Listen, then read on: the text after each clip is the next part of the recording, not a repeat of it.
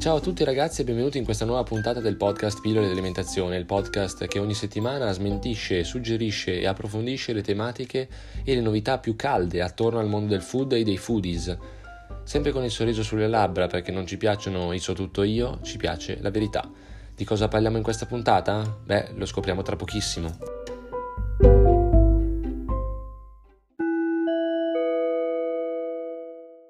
Beh, sotto le feste gli argomenti sarebbero veramente tanti, come suggerisce qualcuno, ma da buon socionav, quale sono, preferirei oggi parlarvi di un argomento a me molto caro, i vini per le feste. Sapete scegliere il vino veramente per le feste e fronteggiare questo periodo invernale e di festa? Vediamolo insieme. Innanzitutto, come regola generale, in ogni cena o pranzo importante che si rispetti, ci sono delle regole semplicissime da seguire. Una è iniziare dai vini giovani, un'altra è iniziare dai vini leggeri non solo in termini di alcol, ma in termini di presenza in bocca, di robustezza e quant'altro. Terza regola, iniziare sempre dai bianchi, per poi finire ai rossi corposi, passando per i rossi quelli giovani. E quarta ed ultima regola, ma non meno importante per questa prima parte di podcast, è questa delle temperature. Le temperature vanno assolutamente seguite le indicazioni dell'etichetta, perché non è vero che un buon vino bianco debba essere consumato a 4 gradi esattamente tirato fuori dal frigo il minuto prima, ma ci sono delle indicazioni veramente precise del produttore della cantina stessa. Ma entrando nel vivo della puntata e quindi parlando di vini per le feste, come si fa a scegliere? Ovviamente mm, una portata che si rispetti, una cena, un pranzo che si rispetti inizia sempre da un benvenuto, quindi quando una accoglie una persona a casa propria mh, mm, è solito usare mm, come, come, offerta insomma il brut o comunque delle bollicine, co- ovviamente col suo calice adeguato. Spesso si sente in giro generalizzare sulla tipologia di calice da, da utilizzare in somministrazione di queste bevande, ma in realtà il calice giusto è importantissimo per la stessa degustazione. Quindi per il brut non usiamo i flute canonici che tutti abbiamo in casa, ma usiamo questo Riedel che è un, un flute adattato, diciamo con uno svaso un po' più alto, un po' più largo, scusate, nella sua parte terminale e quindi per assaporarlo al meglio e per far sì che le bollicine portino con sé anche l'aromaticità del vino e non solo appunto la frizzantezza. In secondo luogo, quindi dopo un benvenuto, si passa sempre solitamente agli antipasti, antipasti di mare per quanto riguarda la vigilia di Natale e quindi mh, mm, sia per i crudi che per i cotti, bianchi andiamo, ovviamente bianchi aromatici per quanto riguarda i, le crudité e, e invece per quanto riguarda ad esempio i salate di mare piuttosto che comunque qualcosa di pesce ma di cotto andiamo sui vini secchi e non fruttati. Per poi proseguire sui primi piatti e secondi piatti che valgono comunque le regole generali di abbinamento tra il vino e la carne, il vino e il pesce, quindi a seconda di, di, della cottura e anche della tipologia di pezzo di carne, piuttosto che andremo a abbinare un vino più o meno robusto. E la eh, stessa regola vale per, per i pesci, seguendo più o meno le indicazioni di, indicate appunto nella, nella, poco fa parlando di antipasti. Capitolo a parte sono i formaggi, formaggi che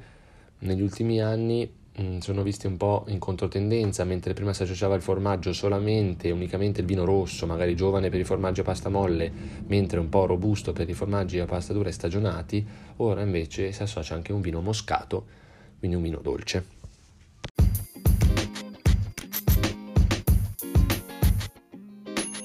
A proposito di dolce, questa, pre- questa parte curiosa diciamo, del podcast viene dedicata al mondo appunto di vini dolci associati a cosa? Beh, se mi stai ascoltando in data di pubblicazione siamo all'8 di dicembre o comunque sotto le feste natalizie, quindi le associerei a un pandoro e a un panettone. E sbaglierei perché in effetti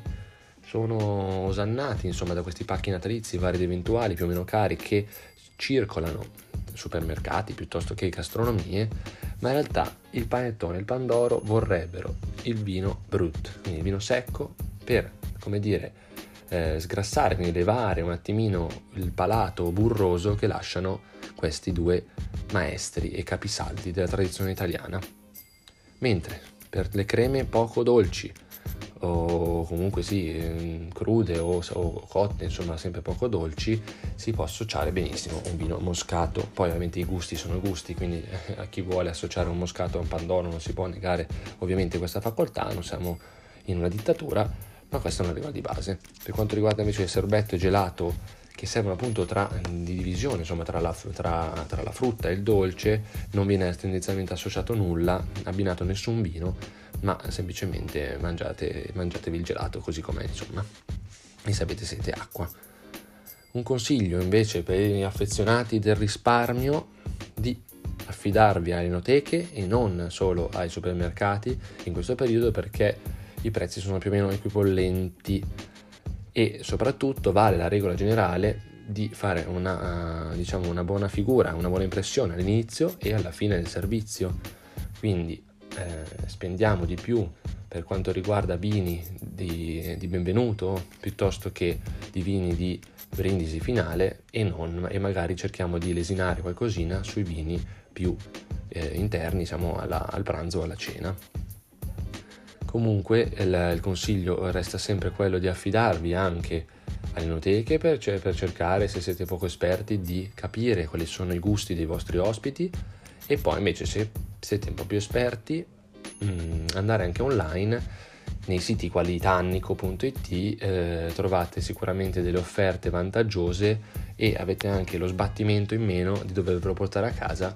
perché chiaramente tra capone, cappone e quant'altro capisco che il carrello della spesa sotto le vacanze di Natale sia leggermente pesante mentre, e quindi arricchirlo anche di vino sarebbe una, una fatica di Ercole insomma come si suol dire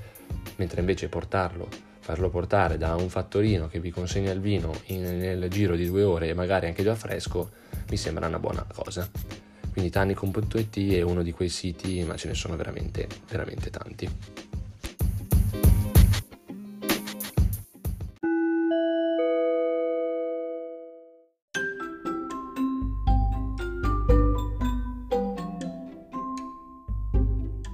Bene amici, anche questa puntata volge al termine, puntata dedicata al vino, puntata dedicata alle vacanze natalizie. Questa non è l'ultima puntata, spero almeno prima delle vacanze natalizie, cercherò comunque di registrare anche nel mese di dicembre e anche possibilmente durante le vacanze di Natale. Io vi auguro una splendida settimana, una buonissima serata, io sono Stefano Recrosio, mi trovate eh, su tutti i canali social, maggiori almeno, Instagram, Facebook, LinkedIn, chi più ne ha più ne metta,